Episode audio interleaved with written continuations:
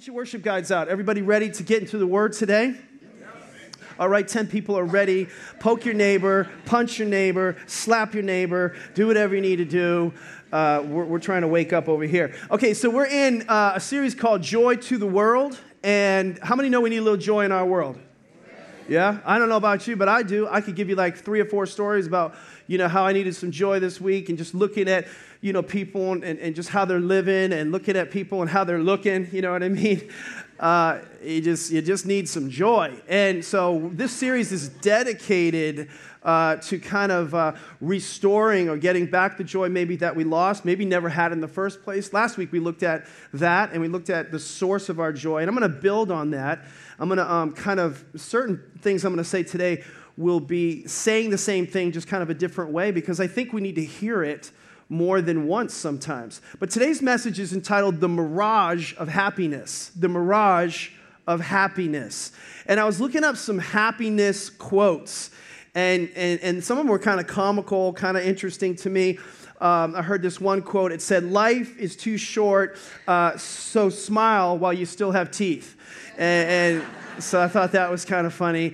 Another one said, "I didn't find out about happiness until I got married, and then it was too late." And so that was another one that we don't say at home. And and then I saw another one that said, "Some people cause happiness wherever they go, and some people cause happiness whenever they go." I just thought of people. I had faces flash across the screen of my mind when I read that one. This one was funny to me anyway. Happiness is having a large, loving, caring, close-knit family in another city. I'll just let that sink in. Okay. Anyway, but this one is common, and this is one I'm going to piggyback on in today's message, but this is one I've heard a lot. But life is no good unless you're having fun. Has anybody ever heard that before? Life's no good unless you're having fun, okay? All right, some of you haven't heard that before, and that's why you're not having any fun, okay? Because you haven't seen that or heard that. But what I want you to understand today is the gateway to fun. The gateway to fun is joy, not happiness. True happiness is really doesn't exist. It's a mirage. And so the gateway to fun is really joy. But I want to tell you a story, a true story, that was just fascinating to me about a guy that wanted to have some fun. He was seeking happiness. He was seeking, you know, something that would just, you know, give him fulfillment and purpose. And I think he went about it the wrong way, and he definitely in the wrong place at the wrong time. And this guy had a plan for fun, but I don't think it was the best plan. And I'm not going to try to protect his name or the innocence of it. You can look this up online to verify the veracity of this story. But this is a story about a guy named Larry. And Larry, as a young boy, grew up and wanted to be a pilot. In fact, he grew up outside of or near LAX airport on the West Coast. And every single day, he would get up, and he would go out, and he would sit in a chair, and he would watch the planes land and take off, land and take off. And it would just reinforce this dream that one day I want to be a pilot. As he got older, he eventually went to the Air Force. You know, that was his dream, and ultimately he would want to become a pilot in the Air Force. And through a series of tests that he had to go through to become a pilot, they discovered that because of his eyesight being so poor, he could never fly. And he was super depressed because of that, devastated as a result. And he went back home. And he went back home, and he went back to his pattern, went back to his roots, and he would get outside every day, and he'd watch the planes take off and watch the planes land. And as he's sitting out there in his lawn chair, one day, Larry gets a great idea. Pause for effect. Supposedly, he gets a great idea. And he and a group of friends kind of concocted a plan, and the plan consisted of going to the Army surplus store, buying some helium balloons, and then 45 of them, and then filling them with this helium gas, tying ropes to those helium balloons, and then attaching those ropes to a lawn chair. Is anybody seeing where this is going? Larry had a plan to fly, and he dubbed his lawn chair, he named it Inspiration One. This is a true story, okay? He had everything tied down to the ground, all these balloons, and attached to his lawn chair, after he kind of created a little harness and had a little, escape plan with his parachute, attached to his lawn chair, he had a cooler. And inside his cooler, he had a six-pack of Miller Lite. Come on, somebody. How many know he probably had a few of these before he came up with this idea? So he had a six-pack of Miller Lite. He had two sandwiches. He had a BB gun and some binoculars, okay? So he had the necessities, okay, for this flight on Inspiration One, okay? Now, the plan was that at a certain point in time, his friends would cut these cords, and Larry would he would ascend to approximately 100 feet. And then, based on their calculations and estimations, that he would kind of lie in that area, and then Larry would pull out his cooler, drink his six-pack, eat his two sandwiches, and then when he was ready to come down, he would take his BB gun out, shoot a couple of the helium balloons, and he would descend to the ground, and he would fulfill his dreams. Well, it didn't happen like that, everybody. I thought you'd think that was true. And nobody cut the cords because a strong wind came, and that wasn't predicted or planned or estimated, and that wind took Larry up in the lawn chair with the 45 balloons of helium attached to it, and not only did he go to 100 feet, he went immediately to 1,000 feet. Not only did he go to 1,000 feet, but he continued to ascend to 5,000 feet, then 10,000 feet. Ultimately, he leveled off at 16,000 feet for 14 hours. As he is up there on Inspiration One, he is in the flight path of LAX airport, everybody. Commercial airlines spot Larry in his lawn chair. We see a man in a lawn chair. Tower, we have, yes, he has a six-pack of Miller Lite and a couple of sandwiches and a BB gun.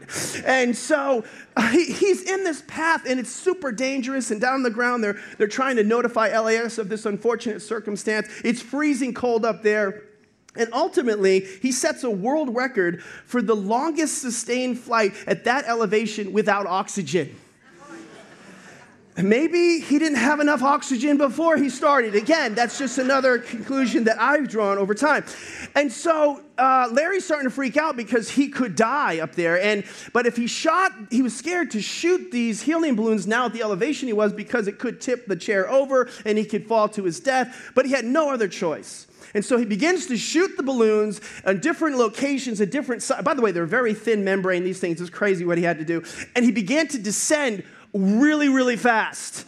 And as he's descending really fast, these ropes that were attached to the balloons fall to the side of the chair, and they're dangling. And he descended so fast that he began to approach Long Beach, California, near the coastline, and he ran into some power lines, got all wrapped up in the power lines in his lawn chair. He's just dangling there from the power lines. The news, the police all show up, and 20,000 people lost power.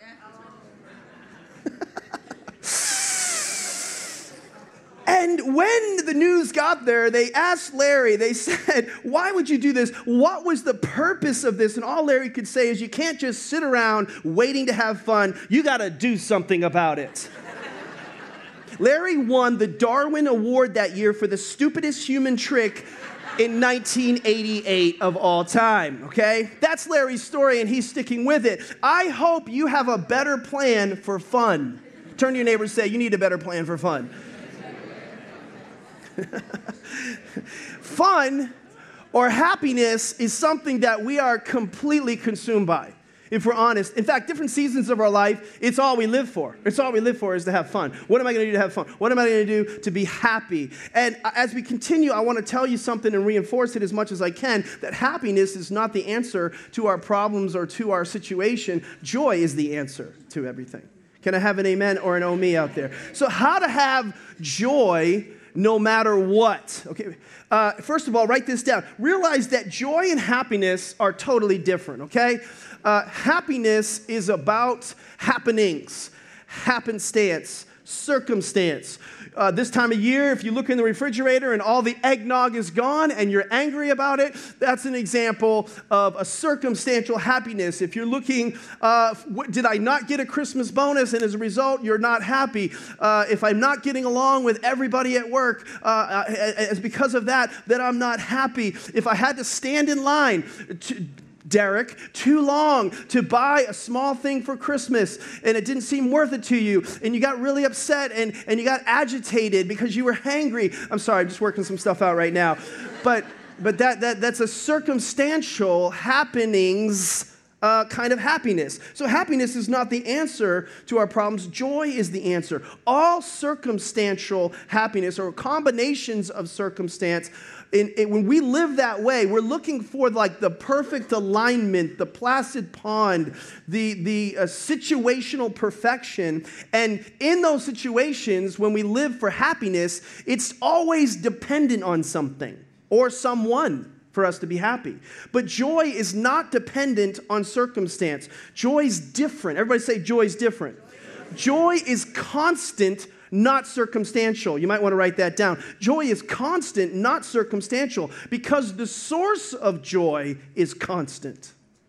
The reason that joy is constant is because the source of joy is constant. So we need to learn how to connect to the source of joy. Can I have an amen?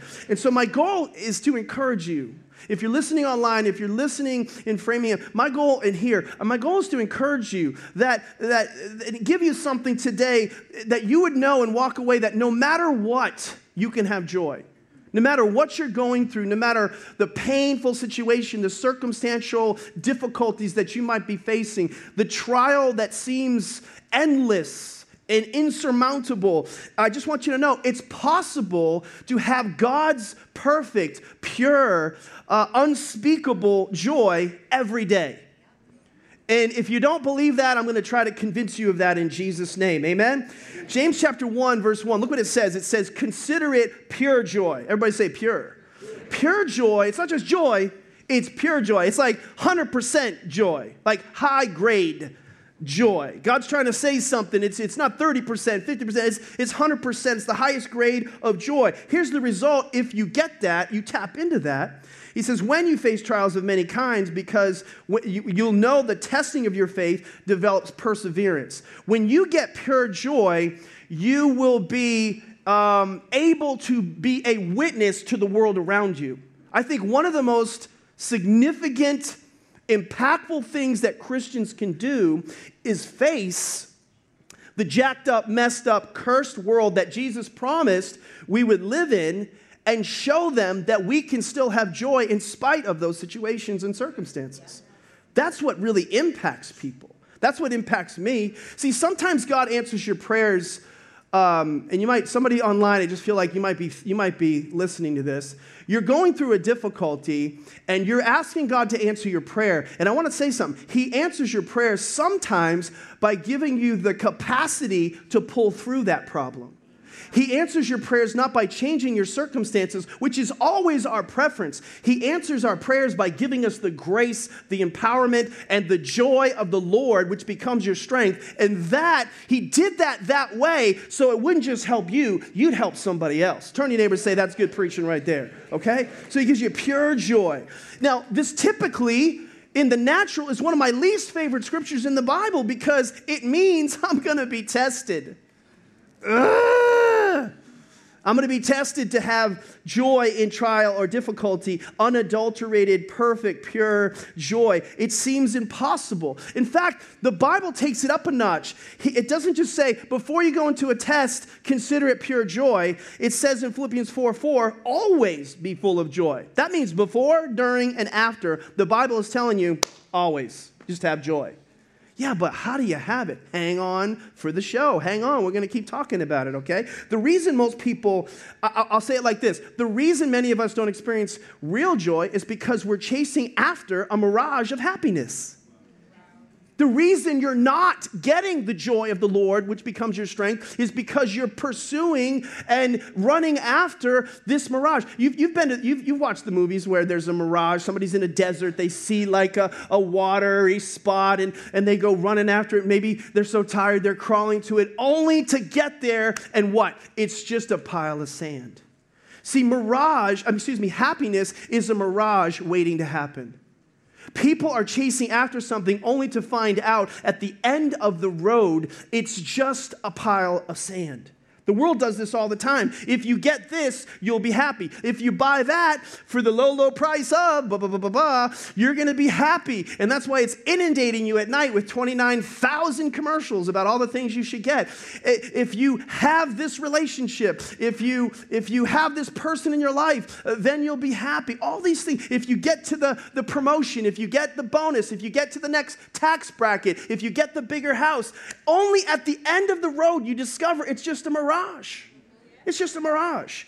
When Napoleon, the emperor, conquered the then known world, the quote is that once he conquered it all, he wept bitterly. Why? It says because there were no more worlds to conquer. He was at the end. There's nothing left. Ah! My dad, who before he was in ministry and surrendered his life to Christ as a converted atheist, when he got to the end of his life, when he got to the end of his career, he realized something. He was following the wrong guy and the wrong goals.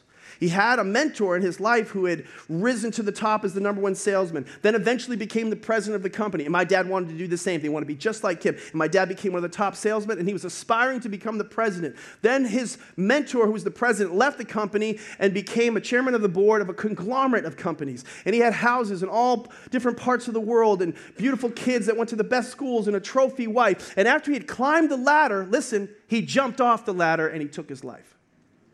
And my dad, he had like an aha moment. I'm chasing that guy. And that's what that guy did. See, happiness is a mirage waiting to happen. Are you with me, everybody? So I believe this, and I hope you do too. The Holy Spirit is a much better master of my happiness than my flesh or carnal nature.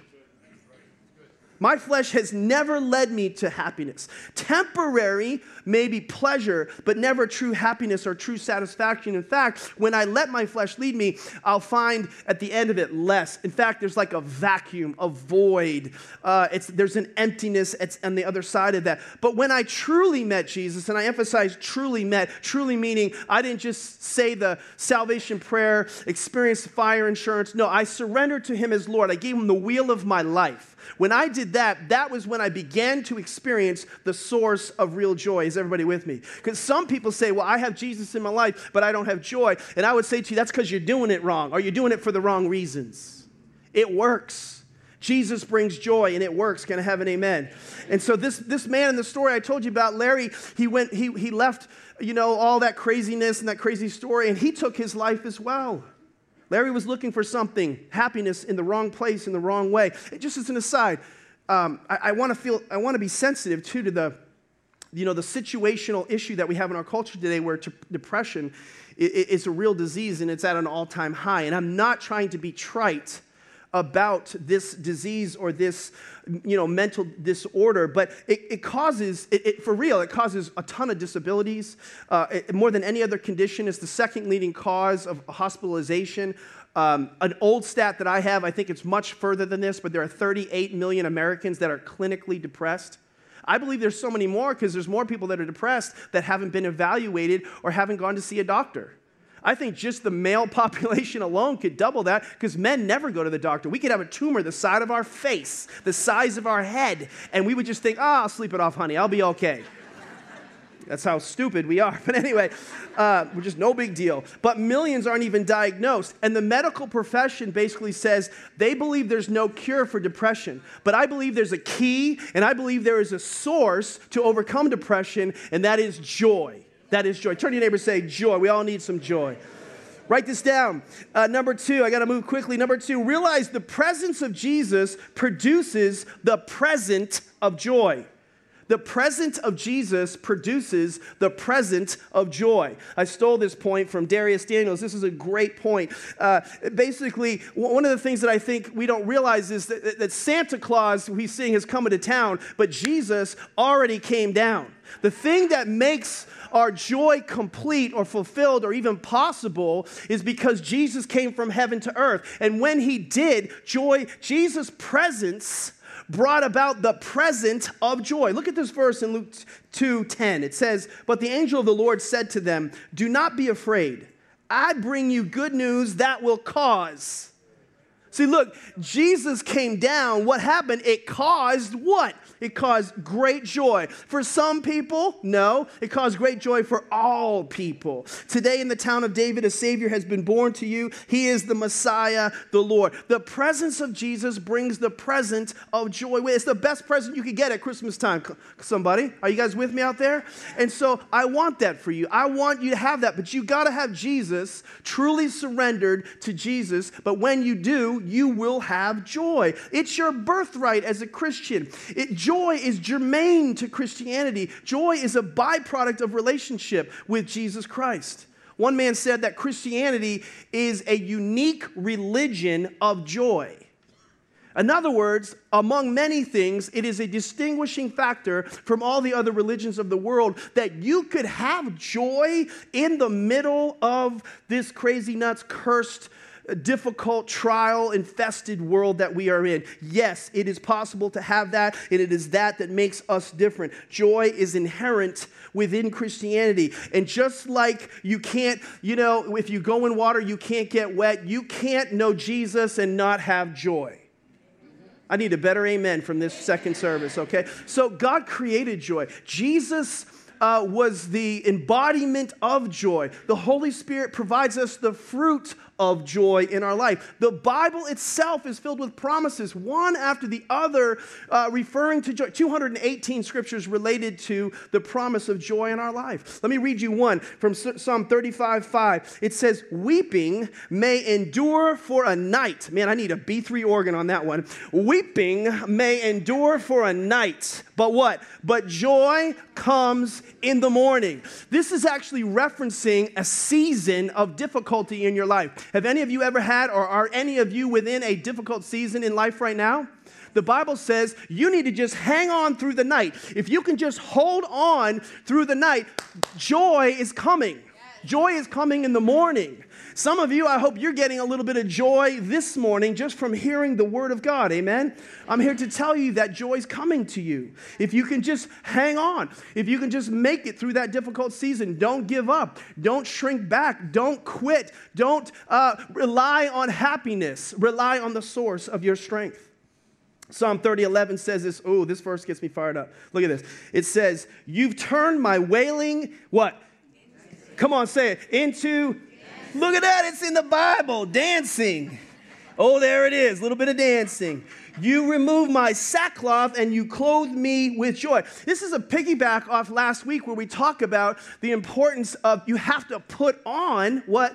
The garment of praise to overcome a spirit of heaviness. Isaiah 61:3. Nobody was there last week or paid attention. But anyway, you have to put it on. This is talking about clothing yourselves with joy. You can't, you have it available to you, but you have to clothe yourself with it. He's saying this.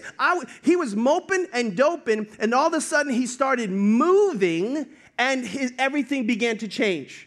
Some of you, literally, it's a physical response to a promise of God. Some of you are not willing to move, and that's why, you're not receiving the joy that God has for you. You're waiting for God to move you. He's saying, no, you move, and then I'll move inside of you. In fact, I want you to do me a favor. We're going to have a corporate dance class right now, okay? So this is what I want you to do. I want you to stand to your feet. Come on, stand to your feet. This won't be scary. This won't be scary, okay? Remember this. Last week, I was reading from, this will be super simple. I'm not going to go crazy and bust a cuff or anything like that, okay? This is church, okay? This is church. It took me years to be able to do this in church. But I read from Ezra chapter 8, verse 6, where it talked about, if you weren't here last week, basically Ezra, there was a process before we go to God with our petitions, our concerns, before we experience his presence in an intimate way, we have to come before God with praise and with thanksgiving. We lift our hands, we give thanks to the great God, and we say, amen, amen. Does anybody remember that? And then after we do that, then we can get down and we can worship God. So I want you to just hit a Freddie Hammond song, one of my PD jams. Let's give it to him, let's give it to him. So we're going to start with praise, okay? All right, so now everybody just kind of like, just got a little bounce. Hands, clap. Glory. Just a little bounce. You guys, see, you're already dancing. A little louder, a little louder. I need some beat. Oh, yeah, there you go. Yeah. All right, now we're going to go to the left.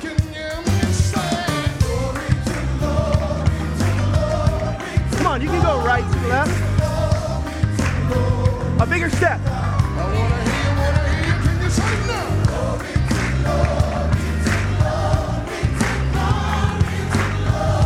All right, ready? Come on, back step.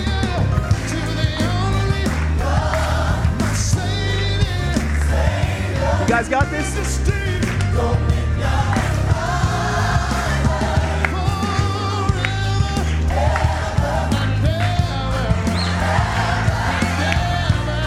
I don't know what I'm doing. Come on. You can go forward. It's easy, just a little step. All right, you guys get it. Now, you begin to praise, but then it climaxes in a point of like a volley of praise, and so we begin to kind of just glorify God. Go ahead and play that bridge part of the song. This is real easy.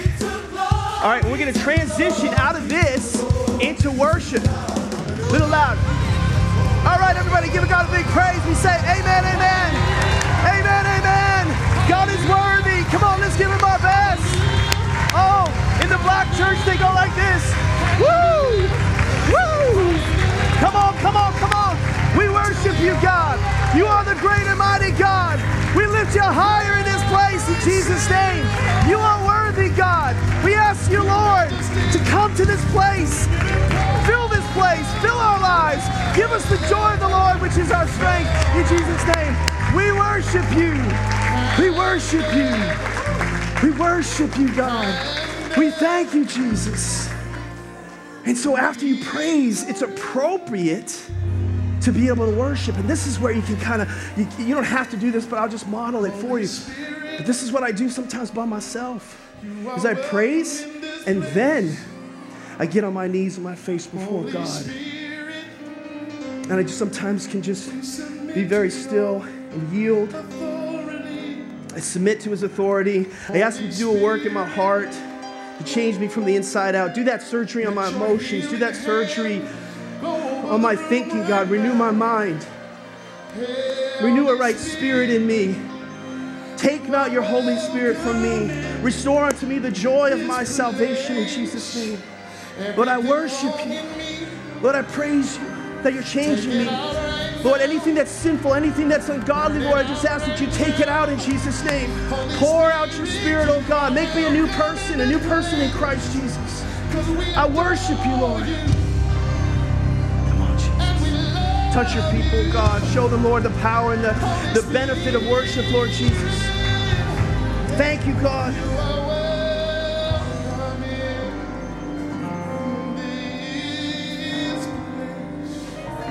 Now it's appropriate in this situation, it's appropriate to present your request to God. It's appropriate. Now you can be in the Holy of Holies. It's not okay to just go barging into the bedroom. Sometimes you have to go through different rooms before you can get to those places of intimacy. And many of you are not experiencing the intimacy where God can pour his spirit into you because you're rushing through praise. You're even eliminating praise. You start doing and following his prescription for joy by saying, amen, amen. Unto a great God, I give you thanksgiving. Unto a great God, I worship you and I exalt you and honor you. And then when you do that, then you can come before God and then he can do surgery on the inside of you. Is everybody with me right now? Do you get it? Can you guys give God praise for that right now? Thank you, Lord. Yes, yes, yes, yes, yes. Turn to your neighbor and say, joy looks good on you right now. It's already changed. You may be seated in the house of the Lord. This is what happens. You begin to change. Psalm 40, verse 2, it says, this is what happens when you praise and worship. It says, he lifted me out of a slimy pit, out of mud and mire. Some of you come in and you're like, you feel a certain way. You feel, there's always an original, but sometimes we're serving the counterfeit. But you know what it's like, even at Christmas time, you can put on some Christmas carols and in seconds you feel better. That's just a count, that's not even the original. What I'm providing for you and trying to demonstrate imperfectly is there's an original. God wants to do something, and when you do this, you follow his prescription for joy. The Bible says he will put, in verse 3, a new song in my mouth. And that song will feed your spirit, a hymn of praise to our God. And what happens is a byproduct of that, and you can tell when somebody is different or the heaviness is lifted and the depression no longer has a hold on the person, is when they stop talking about it as their identification. It's okay to be fighting something, but I don't believe it's okay to say that depression is who I am. Depression is not who I am, it's what I'm going through. My identity is not in how I feel. Can I have an amen? Amen. I was confessing things to God in my praise and worship time recently, and I just started, this is who I am, because your word says this is who I am. And I'm lining my emotions, and I'm lining up my thinking and my convictions with what God's word says. And I just think it's so important. When you do that, it was just a small picture. You get a new song, you get a new bounce. Some of you needed some help with your bounce. I got to tell you that right now. It's got to have some bounce. Some of you are like, anyway, we'll get to that in the next week. No, I'm just kidding. None of you will come back next week. All right, write this down. Number 3, realize joy comes also from serving others. From serving others. There are just some prescriptions in the Bible we just can't get around. Proverbs 11:25 says, the generous will prosper. Those who refresh others will themselves be what? They'll be refreshed. I believe many are not refreshed and are walking around with heavy hearts because they're full, listen, of themselves and not emptying themselves. I'm sorry, but there's no way around that. There's no way around that. You're caught in your own orbit. You're caught in a gravitational pull to self-centeredness. Write this down. When we empty ourselves, we can't be full of ourselves. Scientists discovered this a long time ago, but humanity still struggles. We are not the center of the universe. I'm not allowing you into my world. The world does not revolve around me. And the scripture says if you want to be refreshed and have the Spirit of God and the work of God in your life, you have to give your life away to others.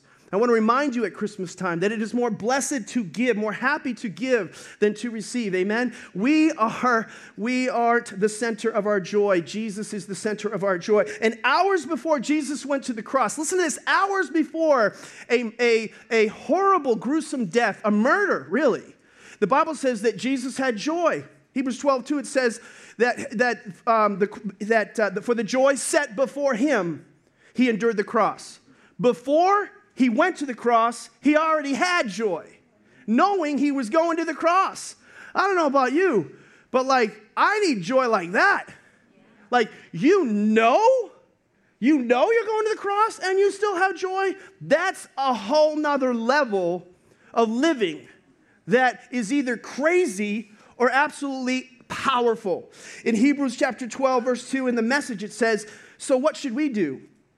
Keep our eyes on Jesus. Because he did this, who both began and finished this race. Study how he did it. That's why we go to church. That's why we read our Bibles and pray. Because he never lost sight of where he was headed, that exhilarating finish in and with God. He could put up with anything along the way, cross, shame, whatever. And now he's there in the place of honor right alongside God. And so when you find yourselves flagging in your faith, go over that story again, item by item. That long litany of hostility he plowed through, that will shoot adrenaline into your souls. And right before Jesus died, his final words to his disciples in John chapter 15, he kind of gives some instruction again on how to have this fullness of joy. He says, I have loved you guys as the Father loved me. So I want you to remain in my love, and I want you to do what I say, just as I did what my Father said. In verse 11, he said, I've told you these things so that you'll be filled with what? Joy. My joy. Yes, he says, your joy will overflow. I have a promise for you that your joy will overflow, but you have to remain in my love. You have to keep my commandments. You have to do what I did for you. What did you do for us, Jesus? Verse 12. He said, this is my commandment. Love each other in the same way I've loved you. Here's how you measure it. By laying down your life for your friends. See, people who have joy are thinking about others. They're preferring others. They're serving others. They get up every day and think, how can I make somebody else's life better? I had this rule of 5 that I live by. 5 things I do every day. And one of the things that I do every day is make a difference in someone's life. It could be very small. Pay for somebody's groceries, carry somebody's bag, to the door, open the door for somebody, say an encouraging word to somebody, pray for somebody, and it changes you. I'm filled with joy. I get to testify about those stories, but they are too. When somebody, instead of talking about your grandkids all the time, ask them about their grandkids. Come on, somebody. You need to find ways to connect. Ask 10, 12 questions about them. If they're asking a question of you, politely respond, but then turn it right back to them. This is how we serve others, and in doing so, we find joy. God is looking for people. It's like Uncle Sam. He's looking for a few good men, a few good women who will lay down their lives for their brothers and sisters, and in doing so, God will give you real joy. If you'll volunteer yourself, there will be overflowing joy. But self-absorbed, self-centered, selfish people cannot experience the joy of the Holy Spirit. It's impossible. The Holy Spirit won't compete with self. And so we have to decide. We have to make those decisions. Amen? Number 4, write this down. Realize joy comes from giving to others. Now, I'm going to skip a big portion of this because I want to make an announcement and I want to conserve time and because I talked a lot about this in the previous series. But 2 Corinthians 9:7, Paul gives us some instruction. In order for us to have joy, he says, each one of you, 2 Corinthians 9:7, must give as he has decided in his heart. This, by the way, that's our goal at Connect here. And we don't want people giving under compulsion or obligation. And I'm so proud of you because you get it. You really do. Paul spoke to the Philippian church and the church of Thessalonica and says, you guys get it. You guys get giving. I can say that as a pastor, that you guys really get it. But here's why. Because God loves a what? A cheerful giver. Or you could say a joy-filled giver. This word cheerful in the Greek, it comes from the Greek word hilaros. Does it sound familiar? That's where we get the word hilarious. God loves hilarious givers, joy-filled givers. He loves people who, when they give, if you've ever given something sacrificially, like many of you did for our legacy offering just recently, if you've ever done that, you probably had what I call the Michael Jackson moment, where you're just like, oh gosh, this is crazy. Oh man,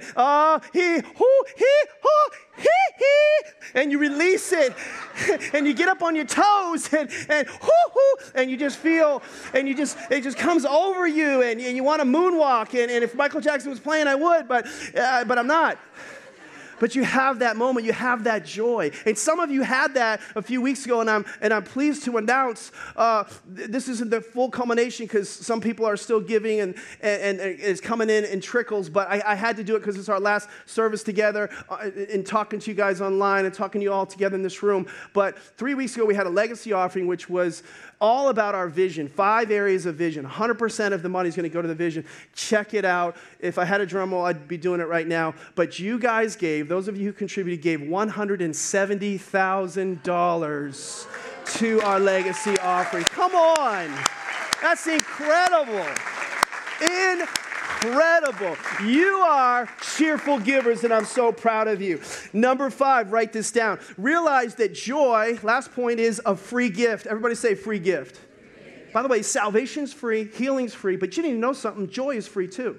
And here's what goes on. In 2 Corinthians 6:16, Paul's speaking, and he basically says this. He says, how can God have union with something that's out of order or not healthy?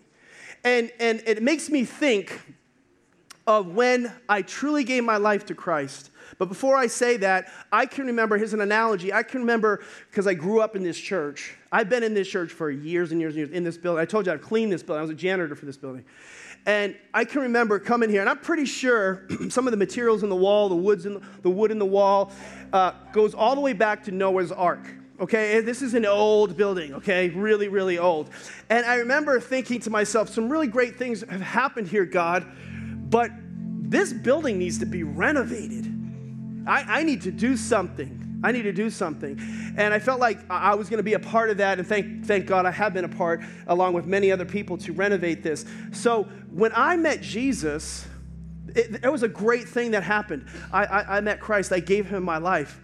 But when I do, the Holy Spirit comes into my life. And the Holy Spirit, he sees things, and he sees that he sees that I was a mess, that I was broken, that I had sin, there was darkness, there was filth. And the Holy Spirit can't live in an environment of filth, disorder, or sin. And so what will he do? He will constantly work to change me constantly work to change me from the inside out. Ultimately, what the Holy Spirit is doing is he's renovating me. Just like we needed to renovate this building, God wants to renovate you, your temple, the temple of the Holy Spirit of which he resides. But for that to happen, everybody say, for that to happen, I have to surrender control. See, for you to have the fruit, one of which is the joy of the Lord, you have to surrender control to him. Look what this verse says in Galatians 5:22. I'm reading from today's Living Bible. Galatians 5:22 says, but when the Holy Spirit controls, everybody say controls. When the Holy Spirit controls our lives, then he will produce this, what? This kind of fruit in us. Love, joy, peace, patience, kindness, goodness, faithfulness, gentleness, self-control. All of that, all of this can happen if we surrender control to the Holy Spirit. See, many of us, we're not willing to do that. One of my least favorite bumper stickers that's out there today, and I mean no offense to anybody who has bumper stickers, although I'd like to pray for you about that. But anyway, but for those who have this bumper sticker where it says, God is my co-pilot. I don't think God is anybody's co-pilot. I think God is the pilot, and I am the passenger. And as far as I'm concerned, I don't want to mess anything up, so he can be the pilot. I'm going to take the first class tickets that he gave me. I'm going to put my tray table up. I'm going to put my seat back. I'm going to buckle up. I'm going to put my luggage overhead, and I'm going to let him do all the flying for my life. Can I have an amen? Amen. I don't want to mess that up, so I'm going to make sure that he's in control of my life. And when I do, I have a way better flight. I don't have a Larry flight.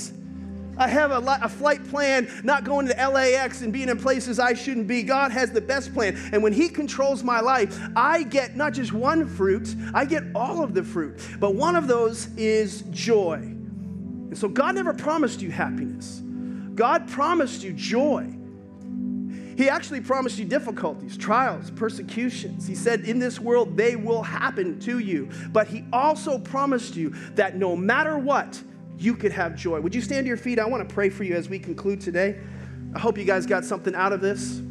I hope those of you online got something out of this. The campus pastor can join me at this time. We're going to pray. I'm going to ask you guys to be really still, no moving around. If you're watching online, just kind of hang on here. This is an important and it's a sacred moment. It's a critical moment for you. With every head bowed, every eye closed, being very, very still, I want to ask you a question. I want you to ask this question to yourself. What area, be still, what area of your life is not under the control of the Holy Spirit? The Bible says in Psalm 43, send out your light and your truth. Let them guide me. Let them lead me to your holy mountain, to the place where you live. There I will go to the altar of God, to God, the source of all my joy. God wants to be the source of all your joy, but you have to surrender control to him today. Some of you have never met Jesus. And I don't know where you are. You might be sitting behind a computer today and you're hurting. You might be in this room today and there's a burden in your life you don't know how to get over. You might not even feel right and you don't know why. God is the answer. Jesus' presence brings with it the present of joy. But you got to meet Jesus first to have that joy. And if you've never met Jesus today, if you've never come in contact with him in a personal way, not some religious way, I'm going to lead you in a prayer in just a minute, but I'm going to ask you to take a step here and online, if that's you, I would just like you to raise your hand and say, Pastor, I want to make sure that I meet Jesus today. I don't want to leave this room today without knowing that I am in right standing with God. I am connected to God, and I want to do that, and I know it's through the Son, Jesus. If that's you, go ahead and raise your hand boldly. Do not miss the opportunity. This is your moment to be okay with God, to be in right standing with God. If that's you online, you can just click that little button that says, that's me. I want to pray with you too. Thank you, Jesus. Thank you, Jesus. Church, would you pray this prayer with me? And those that are online, you can pray at the same time. Just say this. Say, Jesus, I believe that today is the day of salvation for me. I receive the gift of salvation and the gift of joy. Lord, for those of us who are saved already, I pray you restore the joy of salvation for me. Take not your Holy Spirit from me. Be near to me, O God. Father, I pray for every person who prayed that prayer, either for the first time receiving salvation or for, Lord, those who already knew you but needed that joy to be restored again. I pray, Lord, that as they came in one way, they leave another way because they have received real joy, which is more important than happiness. And we will no longer follow and be motivated by the mirage of happiness. We know that joy is the only thing that can bring happiness. And it's in Jesus' name we pray. And all the church said, amen and amen. Come on, let's give the Lord a big hand clap. We love you guys.